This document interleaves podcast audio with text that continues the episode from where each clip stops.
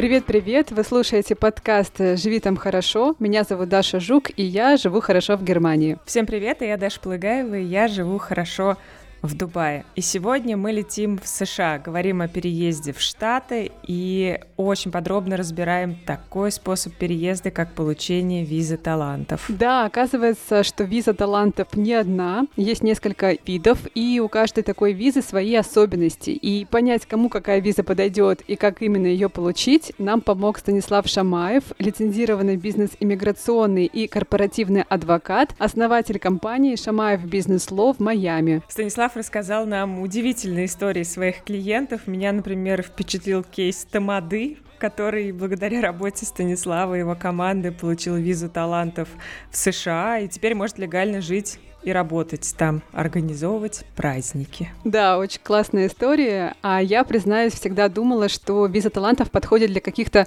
таких совсем выдающихся суперстар, а оказывается, ей может воспользоваться гораздо более широкий круг людей, люди самых разных профессий, мы как раз про это тоже поговорим. И, кстати, Станислав во время интервью начал внезапно разбирать наш с Дашей кейс а, с точки зрения того, можем ли мы получить американскую визу талантов. Ты что, считаешь, что мы не суперстар? Суперстар? Я считаю, что мы суперстар, просто я скромничаю, скромничаю. Короче говоря, думаю, что мы тоже вполне годимся.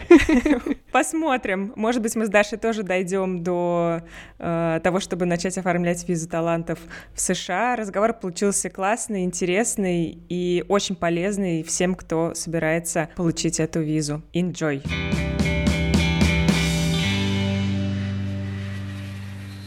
Станислав, доброе утро. Добрый день.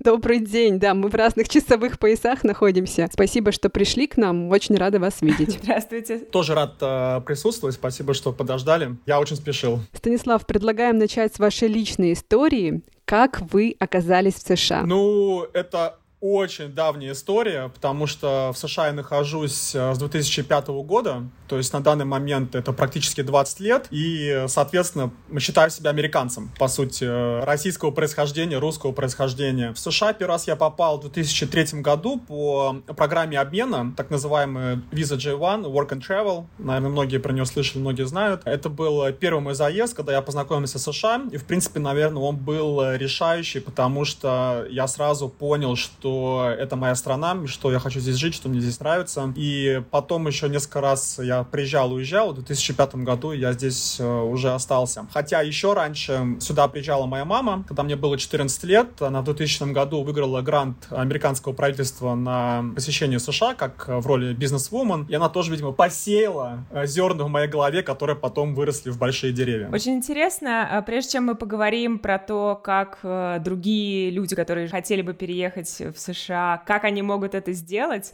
Я хочу уточняющий вопрос задать. А э, вы почувствовали, что это ваша страна? Что в ней было такого, что захотелось в ней остаться? На этом можно отдельный эфир сделать, на самом деле. Но если вкратце про это говорить, то вот я очень хорошо помню, где-то июль 2000 года, аэропорт JFK, Нью-Йорк, э, пересадка во Франции в Париже, из Москвы рейс, и э, я с группой студентов прилетаю в, в Нью-Йорк, мы садимся на посадочную полосу, выходим в аэропорт, и такой легкий летний день, такой бризик э, слышно, как бы видно, как э, деревья, немножко листва там э, трепещет. И вот я стою в этом аэропорту, и просто я замер на секунду, смотрю, как люди двигаются, как они разговаривают, как они жестикулируют, и я понимаю, что это вот какая-то внутренняя свобода у людей, то есть они, они двигаются по-другому, у них жесты более такие просторные, они громче говорят, они не дергаются, когда какой-то там звук происходит. То есть вот какая-то внутренняя свобода у людей. И это было особенно видно на контрасте, когда в наших там вот СНГшных постсоветских странах все такие напряженные, грустные, как-то скованные, жестикуляция ограниченная. То есть вот это такой жесткий контраст, который произошел.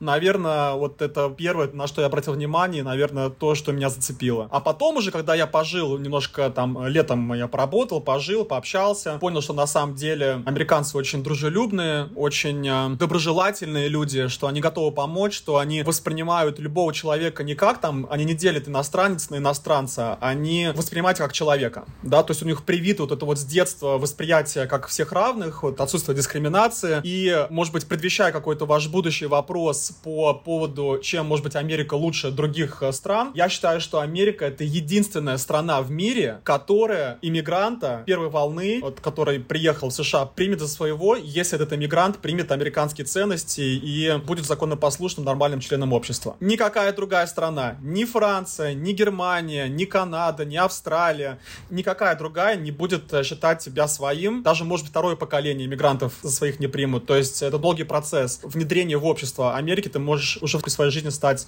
э, настоящим американцем. Классно. И вы себя чувствуете, вот как вы сказали в начале, вот прям американцем на сто процентов с русскими корнями. Да, да, абсолютно. Американец — это не, э, не паспорт, это не там грин-карта, американец — это внутреннее состояние души. Отличный, мне кажется, превью к нашему разговору о том, как, собственно, можно переехать в США сейчас, какие есть пути. Мы будем говорить про визу талантов, и, насколько я понимаю, там есть разные как бы вариации этой визы. Расскажите, что это, как это работает и кому подходит такой способ переезда? Виза талантов, как вы правильно сказали, это одно из моих направлений, на котором я специализируюсь. Я в целом специализируюсь на трех направлениях. Это таланты, бизнес и инвестиции. То есть я не занимаюсь э, политическим убежищем, то есть когда через границу с Мексикой перебегают, э, семейные иммиграции, студенческие визы, туристические нет. То есть у меня в компании узкая специализация три направления и порядка 80 человек в компании, все работают работают на одну цель, достижение одобрения по той либо иной визе. Соответственно, виза талантов, она делится на несколько подвидов, скажем так. То есть, есть классическая виза талантов, где за определенные достижения человека могут признать талантливым человеком и дать либо грин-карту, либо рабочую визу, в зависимости от э, масштаба достижений. Чем лучше достижение, тем больше вероятность получить грин-карту. Это виза EB1A. Меньше талантов, это виза O1, она рабочая, временная, не иммиграционная, позволяет до трех лет жить э, в США. И есть другой подтипа виза талантов, его не все называют адвоката визой талантов, но я ее квалифицирую именно так. Это виза EB2 NIF, National Interest Waiver. Это виза, которая позволяет э, на основании какого-то проекта, который будет реализован на территории США и который в национальных интересах США, можно будет переехать в Америку и получить э, грин-карту. То есть вот это общее, как бы общее такое знакомство с теми визами, которые доступны для тех, кто талантлив. есть категории в талантах, то есть это не то, чтобы вот там кто-то талантлив, кто-то нет. Есть категории. Есть категория бизнеса, есть категория спорта, образования, наука и искусства. То есть, по сути, человек должен быть талантлив в одной из этих категорий, либо в смежной. Потому что сейчас э,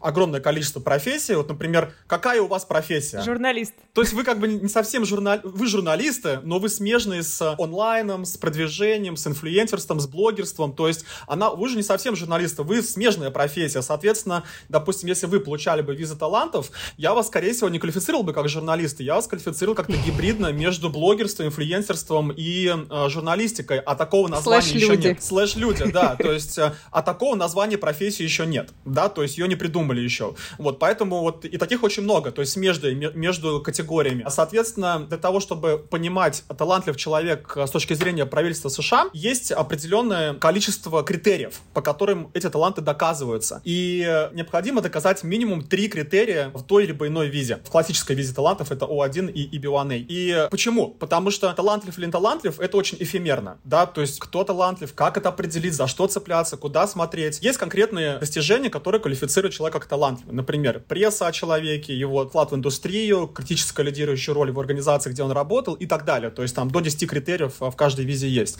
Чем больше критериев мы доказываем, тем больше шансов у нас понять, что человек будет признан талантливым правительством США. Какие возможности вот э, такие типы виз, да, виза талантов э, открывает? И сколько лет можно находиться на территории США? Сколько лет жить можно? Это отличный вопрос, и опять же, его нужно делить на две части. Это иммиграционная виза талантов и неиммиграционная. В чем разница? Глобальная разница между иммиграционными и неиммиграционными визами в том, что иммиграционная виза, по сути, это грин-карта. Да? То есть, например, человек говорит, Станислав, я получил одобрение на EB1A. Когда я получу грин-карту? Ну, как бы это и есть грин-карта. Да? То есть, здесь просто название, игра слов, э, более юридические термины. Хотя, если человек получает одобрение на иностранную визу, это и есть грин-карта. Потом есть какие-то небольшие процессуальные моменты, там интервью в посольстве, сбор документов, непосредственно переезд и активация этой грин-карт, этой визы при переезде границы. То есть, чтобы активировать ее, нужно пересечь границу США легально, тогда получается уже непосредственно сама грин-карта. И она дает право 10 лет быть резидентом США, то есть это въезд и выезд без ограничений, это пользование всеми благами общества американского, включая страховки, э, различные бенефиты от государства, разные соцпакеты и так далее. Право голосовать, ограниченное, правда, то есть грин-карта это ограниченное право голосовать. Нельзя голосовать за Конгресс, нельзя голосовать за президента, но местные выборы можно участвовать. Ну и, по сути, можно работать где угодно, жить где угодно, то есть ты практически американец. И после пяти лет нахождения на грин-карте можно подать на гражданство США и получить уже американские паспорта. Это любая иммиграционная виза, которая начинается на аббревиатуру EB да, то есть эта аббревиатура обозначает employment based, то есть две первые буковки. Соответственно, пять категорий есть, это если вообще еще больше картину показывать, да, есть пять категорий, B1, B2, B3, B4 и B5. Так вот, любое одобрение на такую визу, называется иммиграционная виза, по сути, дает грин-карту человеку. И если мы говорим про неиммиграционную визу талантов, опять же, это О1, которая тоже, кстати, делится на О1А и на О1Б. Может быть, попозже, если хватит времени, про это тоже детально поговорим. Она дает нахождение на территории США до трех лет. И продление по году по истечению этих трех лет, если не была получена там грин-карта другими какими-то способами. И одна из самых больших разниц между иммиграционной визой талантов и неиммиграционной это то, что для О1 нужен работодатель. То есть американская компания, организация, либо агентство, либо агент, которые готовы нанять талантливого человека и, соответственно, чтобы он работал э, либо в этой компании, либо над проектами, над которыми компания работает. Но здесь есть маленькая фишка, то, что, например, талантливые бизнесмены, айтишники, они чаще всего открывают свои собственные компании на территории США, и моя корпорация, мы можем помочь это сделать. И эта же компания может выступить работодателем этого человека. То есть, по сути, такой мини-стартап через свои таланты, через визу У1, заехать в США, начать развиваться и потом mm-hmm. добить уже до грин-карты. Я хотела бы уточнить про иммиграционные типы виз, потому что это действительно выглядит очень привлекательно. 10 лет возможности жизни в США, за 10 лет можно там новую жизнь выстроить в новой стране. Чтобы получить эту визу, какие этапы, какие шаги? Я так понимаю, что нужно представить как бы кейс, почему ты как человек заслуживаешь этой визы. Угу. С чего начать и какие главные этапы нужно пройти, чтобы все получилось? Это, скажем, путь довольно тернистый, но у нас в компании мы так выстроили процессы, чтобы это было наиболее просто. На самом деле миссия моей компании — это сделать иммиграцию простой. Иммиграция простым языком, да, другими словами. Почему? Потому что это очень стрессорный процесс, очень много работы, и изменения в жизни самое главное, да, то есть вот представьте, вот вы сейчас живете в Германии, там, да, либо в Италии, там где-то еще в Европе, а, все устоялось, все хорошо, и вам нужно собраться с семьей и переехать в другую страну на новое место, абсолютно не зная, что там вас ждет. То есть это очень много стресса. Поэтому мы делаем и сделали, и будем делать все возможное, чтобы это облегчить. Как это происходит с нашей компанией? В первую очередь у нас есть а, так называемый бесплатный разбор. Что такое бесплатный разбор? Клиент заполняет анкету, которую я специально приготовил. Там довольно много вопросов, они очень детальные. Клиент на них отвечает, отправляет эту анкетку нам. И в течение 48 часов я просматриваю все ответы, которые которые были получены, и делаю первичную квалификацию человека. Вообще, подходит он или нет? Есть потенциал или нет? Да, потому что я считаю, что это нечестно назначать какие-то платные там услуги, когда человек, может быть, в итоге не подходит. Как бы, ну, то есть это нужно выяснить до этого. Соответственно, если подходит, то мы приглашаем человека на так называемое комплексное иммиграционное планирование. Что это такое? Это, кстати, совершенно новая услуга в компании. Это седьмой отдел, который сформировался в марте 2023 года, который, по сути, помогает мне разбить вот это комплексное миграционное планирование на две фазы. На первой фазе дата-менеджер, менеджер по сбору информации встречается с клиентом, проводит с ним до часа времени и высасывает из него всю информацию, которую нужно мне. Заполняет ее в протокол, и с этого протокола я делаю первичную стратегию клиента по приоритетной программе, которую мы обсуждаем уже на встрече с этим клиентом на второй фазе комплексного миграционного планирования. Таким образом, когда человек прошел эти три этапа, бесплатный разбор, встречу с а, дата-менеджером и потом встреча со мной, у него, во-первых, появляется понимание, куда он подходит, как мы будем закрывать его критерии, в каком направлении мы будем двигаться, какой вектор, а сколько это будет стоить, сколько это займет по времени, и он получает письменную первичную стратегию. Мы рады, конечно, помочь, но не всегда клиенты с нами остаются, может быть, у них хочет понимать, что много работы,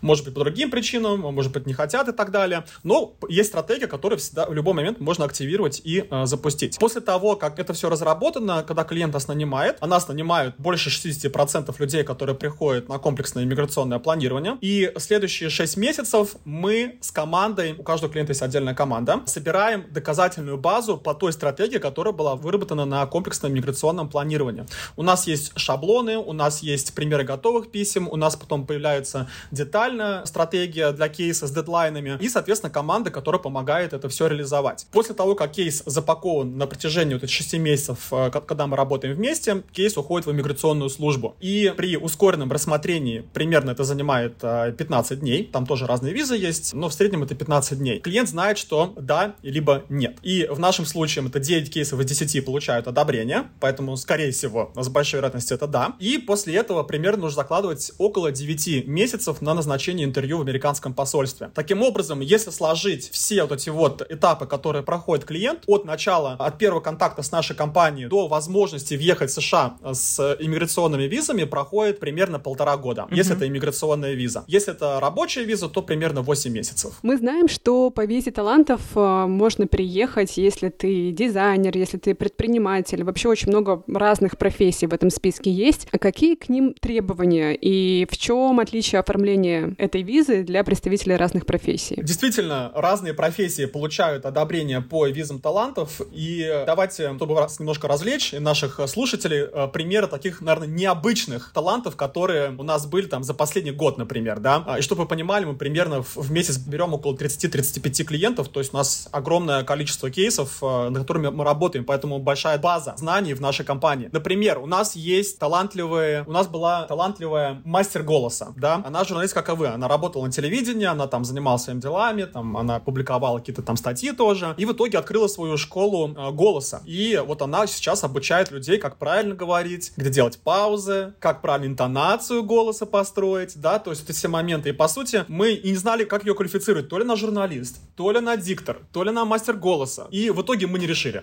в итоге мы не решили, сказали просто вот она вот в направлении искусства, да, талантливая, получили грин-карту. Потом есть интересный кейс, а, талантливый ведущий свадеб. Ведущие свадеб везде пригодятся. Тамада. Тамада. То есть вы понимаете, насколько это э, понятно, когда там инженер, там айтишник, там э, у нас гипнотерапевт есть, там психологи есть. Вот на прошлой неделе получили врачу-онкологу, зубные врачи там какие-то получают. Ну, то есть такие профессионалы, у которых много образования, которые там публикации, там серьезные люди, да. Не говорю, что другие несерьезные, но просто разность в профессиях, да, насколько она э, разная. Потом много из бьюти-индустрии. Мастер наращивания ресниц, перманентный макияж. Две недели назад мы получили грин-карту колористу. Говорят, в США, да, бьюти-индустрия не очень, поэтому нужны хорошие профессионалы. Вот, вот. Да, абсолютно верно. С бьюти-индустрией здесь очень плохо. Также где-то пару месяцев назад мы получили одобрение девушки, которая организатор пространства. Вот она приходит к вам в квартиру и организовывает ваше пространство. Мари Кондо. Вот, вот, на русском Мари Кондо. Мы так ее называли, в петиции так ее не называли. Вот, поэтому, то есть разброс между талантами, он может быть просто огромный, да, и, соответственно, если мы говорим про, больше про грин-карту, потому что, наверное, все-таки B1A, грин-карта интересует больше людей, чем э, виза O1, хотя при разных обстоятельствах O1 тоже очень хороший инструмент, например, быстро заехать, да, 8 месяцев, и ты в США, по сути, против полутора года, да, с грин-картой, но O1 потом можно тоже грин-карту переделать. Но это такие детали, где мы уже разбираем, когда я стратегию делаю для клиента, мы уже эти моменты разбираем. Как нужно доказывать? Вопрос был, да, просто немножко я издалека начал. Так вот, виза EB1A, а, она состоит из 10 критериев, да, то есть какие-то критерии, давайте по ним вкратце пройдемся. Это награды, это судейство, судейство, когда вас зовут в экспертное жюри. Это профессиональная ассоциация, в которой принимают только за серьезные большие заслуги. Это пресса о вас, как о профессионалах, допустим, в журналистике, да.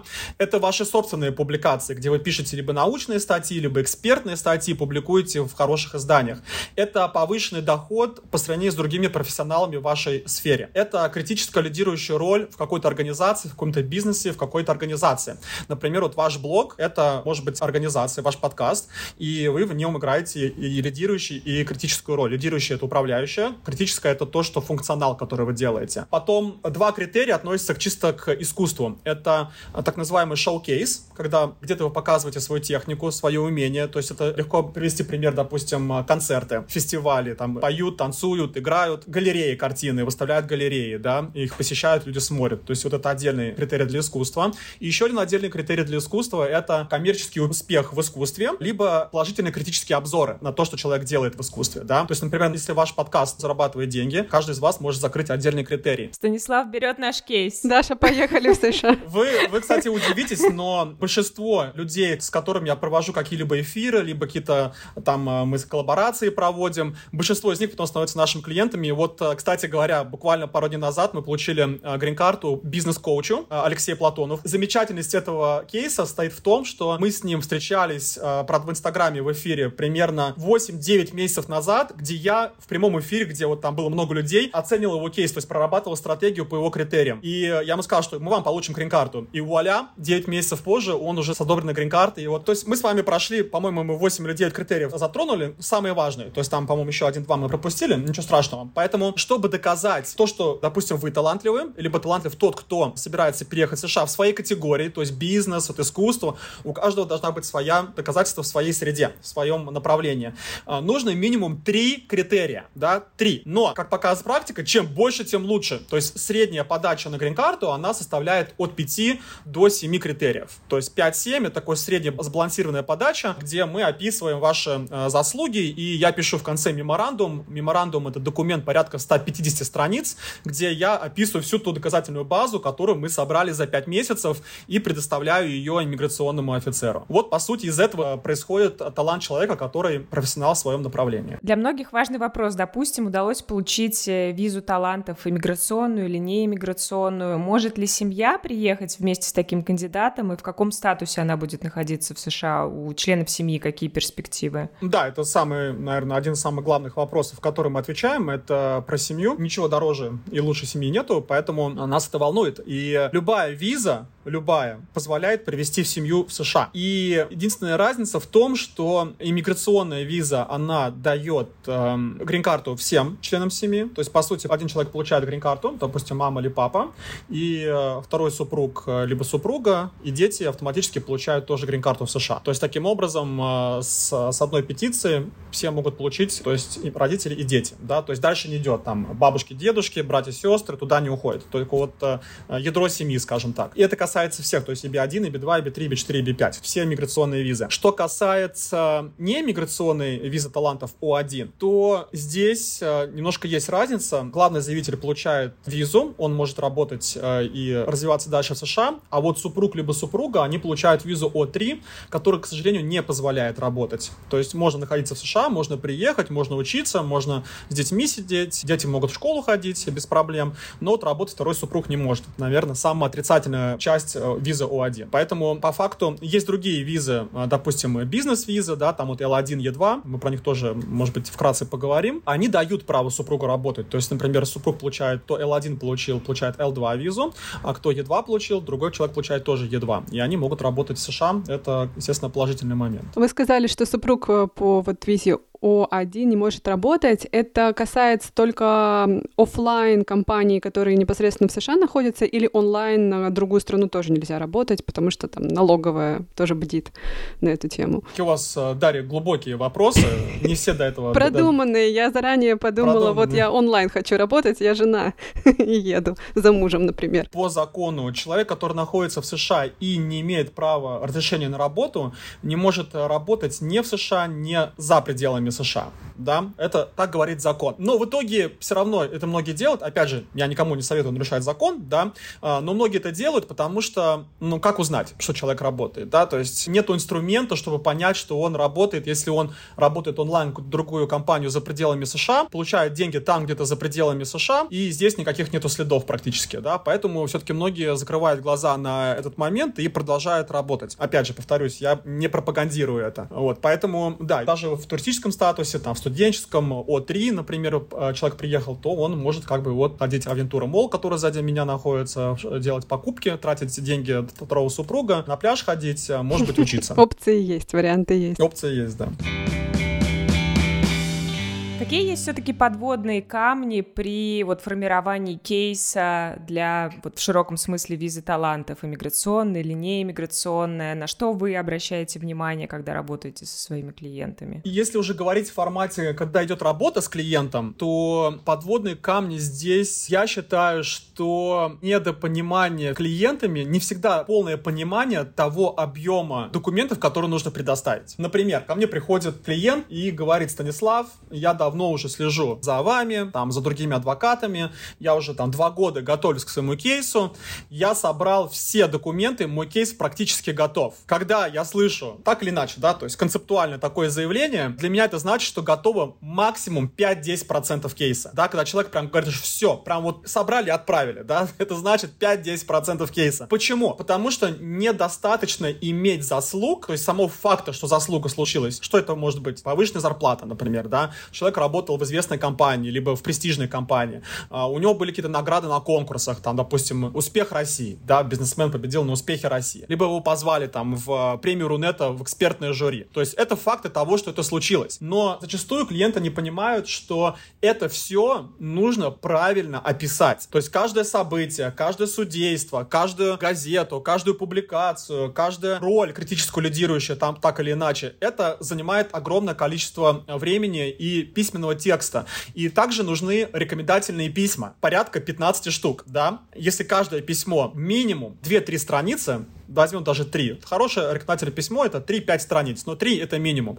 Перемножаем на 15, это 45 страниц текста. И как мы знаем, допустим, может быть, э, вы, э, одна Дарья, второй Дарья, написали бы без проблем письмо, но если вы пришли бы к вашим коллегам там э, с телевидения, с радио или кого-то вы знаете, кто тоже профессионал, и сказали бы, напиши мне рекомендательное письмо. Что они скажут? Ты напиши, а я подпишу, правильно? По-другому бывает, но очень редко, да? Поэтому это все нужно писать клиенту, да, и когда он понимает, взрывается мозг. О, кстати, только что получили одобрение на визу EB1 талантливому бизнесмену. Только что. Прям вот в эту Класс, секунду поздравляем. получили. Поздравляю. Прям вот э, сам- Бизнесмена. Да, Да. пришло. Причем, что, что интересно в этом кейсе, это то, что он к нам пришел от другого адвоката, который квалифицировал не на правильную визу. Мгм. Они были в США, им там запустили, пришел отказ через два года. В общем, ужас там такой. Кейс был просто заваленный, причем очень хороший по другой программе. И еще интересный момент в этом кейсе, что этого парня, я встречал его примерно два года назад на Новом году у своих знакомых, и он мне говорит, я делаю визу и бетунив. И, ну, он знает, что я адвокат. Я говорю, он открытый наш клиент, то есть я могу имя назвать. Я говорю, Макс, в чем национальный интерес? Вот мы про B1A и про O1 проговорили, да, там нужно критерии. А и бетунив, тоже вторая виза талантов, нужно проект в США, который будет в национальных интересах США. Да, и вот национальный интерес это самое сложное, экономический, финансовый, медицинский, все, что принесет добро США. Я спрашиваю, какой национальный интерес? Он говорит, мои адвокаты знают. И для меня это сразу красный флаг. То есть, если сам человек не знает, то, ну, на адвокатов не стоит э, сильно рассчитывать. И вот э, все это прошло, он получил отказ, пришел к нам, пару месяцев мы получили ему одобрение, вот сейчас классные новости. Вот э, тоже как бы такой э, интересный момент, да, когда показывают, когда адвокат специализируется на чем-то, или когда адвокат просто иммиграционный. Это большая разница. Нужно приходить к адвокату, что бы ты ни делал, там, мы говорим про таланты, про бизнес, про инвестиции, да. Если, допустим, ко мне придет э, клиент, который скажет, у меня семейная иммиграция, я скажу, сори, я не беру, вот, пожалуйста, адвокаты, которые это делают. У меня есть уточняющий вопрос про сбор документов. Правильно ли я понимаю, что, как правило, нужны оригиналы, и клиент очень часто должен как бы ехать в страну исхода, скажем так, э, неважно, что это за страна, и там сам собирать все эти бумажки? Мне оригиналы не нужны. Оригиналы могут понадобиться иммиграционной службе, только если они их запросят. За 10 лет в американской юриспруденции ни разу такого не произошло. Чтобы вы понимали, за сотни и сотни кейсов ни разу нас не просили оригиналы. Что это значит? Что если есть отсканированные оригиналы в хорошем качестве, они переведены, все правильно сделано, это будет достаточно, да? И, кстати, Дарья, вторая часть твоего вопроса по поводу вот собрать документы, пока ты там, и потом как-то можно там в другую страну переехать, либо жить в другой стране. Не обязательно. После событий 22 года, этого кризиса, который произошел, большая часть, процентов 60 наших клиентов собирают документы, находясь за пределами России, там, э, СНГшного пространства, и не имеют доступа к тем ресурсам, которые у них были, когда они там жили. И они получают одобрение. Так же, как и все. 9 из 10 получают одобрение. Поэтому, по сути, важно, где ты находишься. Да, это может быть важно, но никогда не критично. Это никогда не ключевое. И достаточно хороших копий отсканированных в digital форме. Мне хочется еще уточнить, уточнить у вас, как именно а, иммиграционный адвокат может облегчить жизнь человеку? Вот как этот процесс происходит, чтобы люди понимали, какую часть работы вы берете на себя? Много здесь есть пунктов, по которым хотелось бы, э, которые можно было затронуть, но хотелось бы обратить внимание на самое главное. Первый момент, наверное, он самый острый, где адвокат как бы может облегчить жизнь человеку, но при этом всю работу адвокат, большая часть работы адвокат берет на себя, либо его команда. Что это значит? Это значит, что некоторые адвокаты,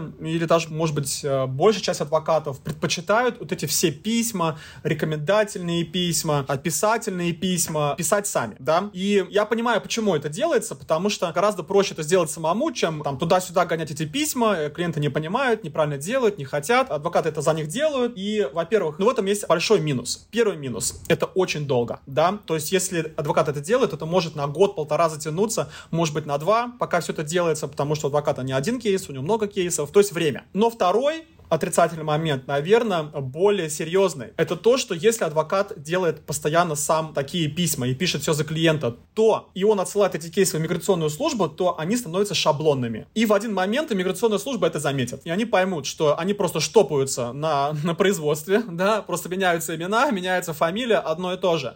И, соответственно, это будет влиять на результаты, а, которые будет получать этот адвокат. Они будут гораздо, то есть не чуть-чуть хуже, а гораздо хуже, да. Только самые крутые кейсы, может быть, будут получать. Таким образом, мы помогаем нашим клиентам тем, что у нас очень четко разработаны процессы. То есть 5 э, месяцев собирается база, которая э, используется для описания в конце, и есть дедлайны. Вот там первые две недели делается это, вторые две недели делается это, потом тан-тан-тан-тан-тан. И с прошлым вопросом пересечения, да, что человек не понимает объема работы, и когда, человек понимает, он вау. Но а, при этом в этом есть залог успеха, да, именно поэтому мы получаем такое огромное количество одобрений, потому что у нас каждая подача, она аутентичная. То есть она абсолютно оригинальная, без шаблонов, без заезженных фраз и так далее. Офицер каждый раз, когда видит наш логотип, там, нашу пачку, нашу петицию, он знает, что это будет это круто, это будет качественно. А почему мы знаем, что одним и тем же подают офицеры наши петиции? Потому что можно узнать имя офицера по его номеру, там, 0125. Офицер 0125. И мы видим постоянно одни и те же, одни и те же люди. То есть они знают нас, мы знаем их, они знают качество, и они знают, что в этой петиции учиться, будет все круто. Вот, поэтому у нас такие высокие результаты, и мы максимально облегчаем боль клиентам в написании этих документов, но никто, кроме клиента, эти документы не напишет так хорошо, как они сделают это они. Да, поэтому в сочетании с командой, которая помогает вести кейс, э, в сочетании с стратегией, с дедлайнами, с шаблонами, с примерами, с постоянной связью с клиентом, мы ведем через группу Телеграммы наши кейсы, да, то есть в любой момент можно спросить вопрос. Как другие адвокаты, написал имейл, и две недели ищи свищи, да, ответит, не ответит, никто не знает. То есть у нас все это четко, у нас все это быстро, качественно, и мы как бы этим очень сильно гордимся. Я сейчас подумала, можно ли попросить чат GPT написать рекомендательное письмо Понравится ли это офицеру? Конечно, конечно. Ну да, опять же, он, а, он сможет написать, но без а, правильных вводных э, это опять же будет тоже заезженное письмо, да, которое напишет другой адвокат. Поэтому технологию, конечно, нужно использовать, но нужно правильный промпт, вот эти вот просьбы, да, правильно составлять то, что тебе нужно от, от этого чата. Естественно, вводные данные, наверное, самое важное. Без специалиста, без команды правильные вводные нельзя найти для этого чата, поэтому нельзя хорошее письмо написать.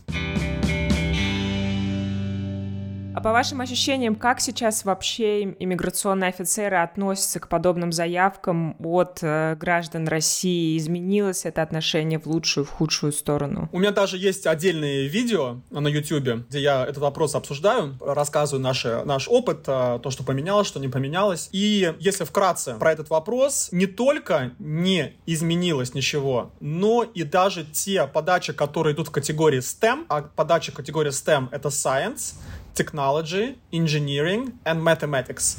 То есть наука, инженерия, технологии и математика. То есть прикладные, то есть вот прогрессивные науки. Айтишники, инженеры, доктора, профессоры, вот это вот самый, сам, самый сок среднего класса, то им еще лучше дают. Потому что Байден сказал, что мы хотим всех русскоговорящих ученых, всех айтишников, все заходи. Вот, поэтому им очень хорошо одобряют. И, кстати говоря, по категории STEM за всю историю нашей компании по всем типам визы O1, и B2NIF, и B1A у нас стопроцентное одобрение.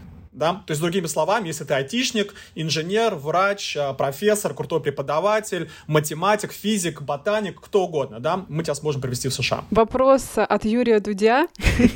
Сколько стоит виза талантов? Супер вопрос. Опять же, вот буквально на прошлой неделе записал а, отдельное видео. Не то, что сколько стоит, потому что сколько стоит, это только часть вопроса. А сколько будет стоить переезд, да, именно расходы на, на этот момент. И а, эти две очень разные суммы, если можно так мягко сказать, да. И, кстати говоря, ответы на вопросы по ценам, по тому, сколько это будет стоить, наверное, я считаю, что это одно из наших тоже преимуществ. У нас огромное количество преимуществ по сравнению с другими адвокатами. У нас политика открытых дверей, да. Мы не будем говорить, приходите там на комплексное миграционное планирование, вам расскажем.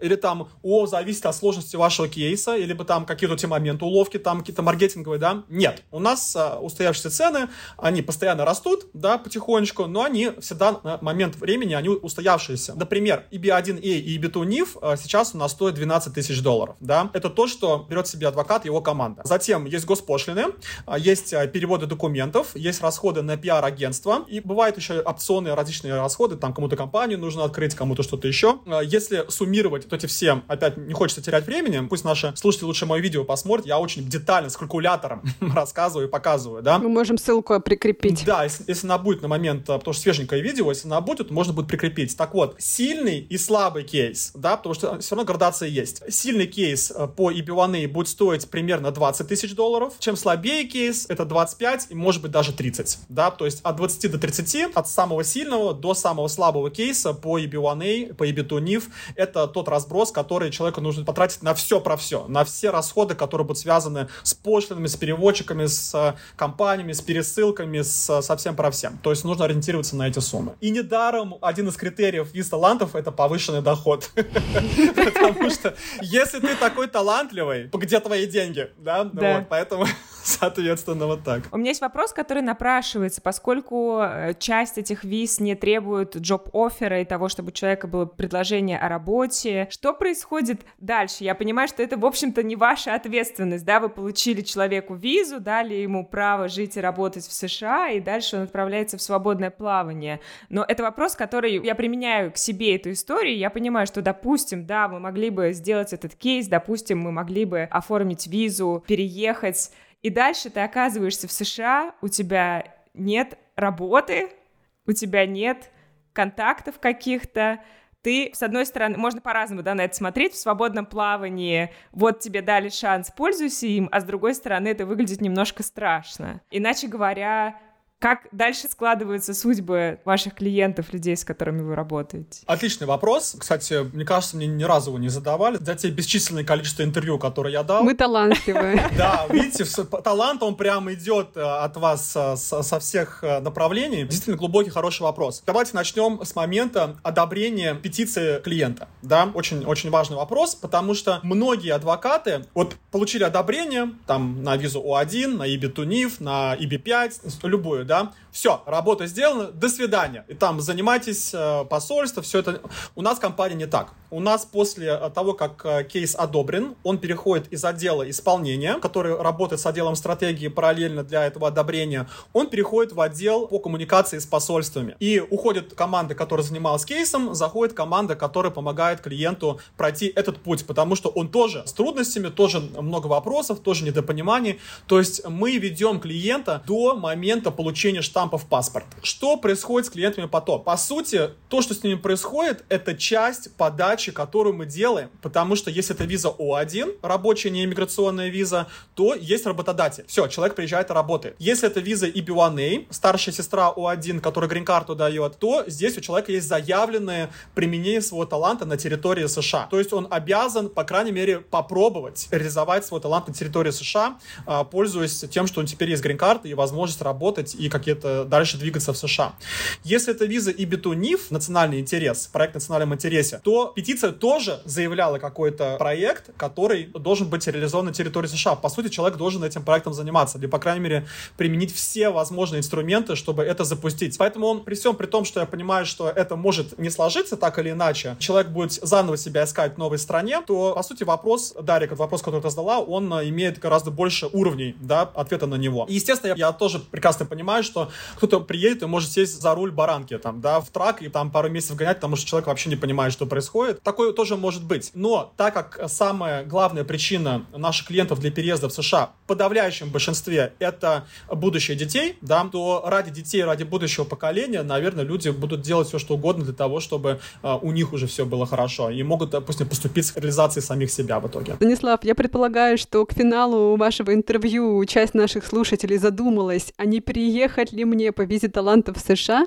Какие три главных совета вы, как э, лицензированный бизнес-иммиграционный адвокат, э, могли бы дать э, нашим слушателям? В первую очередь нужно решить, делает человек это, либо не делает, да? То есть, если человек нерешительности находится, то это будет не для него, потому что жизнь будет бросать много преград, да? И там будет не получаться. Здесь, то есть, нужно четко решить, все, я хочу переехать в США, и я сделаю все, что от меня зависит. Это совет номер один. Совет номер два. Не бояться, да? Страх будет приходить отчаяние будет приходить, будут опускаться руки. Это классическое явление где-то на 3 четвертых э, прохождения кейса, да, все, человек уже выжатый как лимон, ничего не получается, ничего не хочется, уже не хочется никуда ехать. Вот этот бугор нужно перевалить. Вот этот страх, который на, нахлынывает, его нужно перевалить. Э, очень, очень важный момент. Команда максимально помогает с этим, естественно, оказывает психологическую поддержку. То есть номер два — это не бояться. И номер три — это действовать. Да, по-другому не могу сказать. Нужно действовать, э, нужно не сидеть. И действовать в нашем случае — это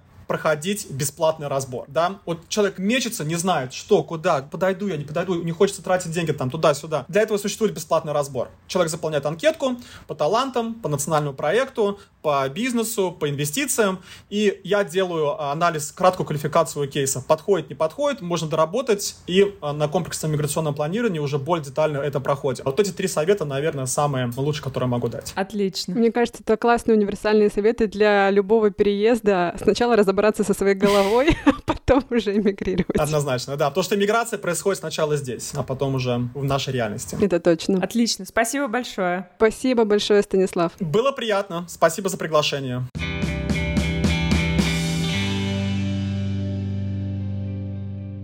Спасибо, что дослушали до конца. Нас с Дашей этот разговор и этот разбор очень вдохновил. Надеюсь, вас тоже. А все полезные ссылки о работе Шамаев Бизнес Лоу вы найдете в описании этого эпизода. Пока-пока.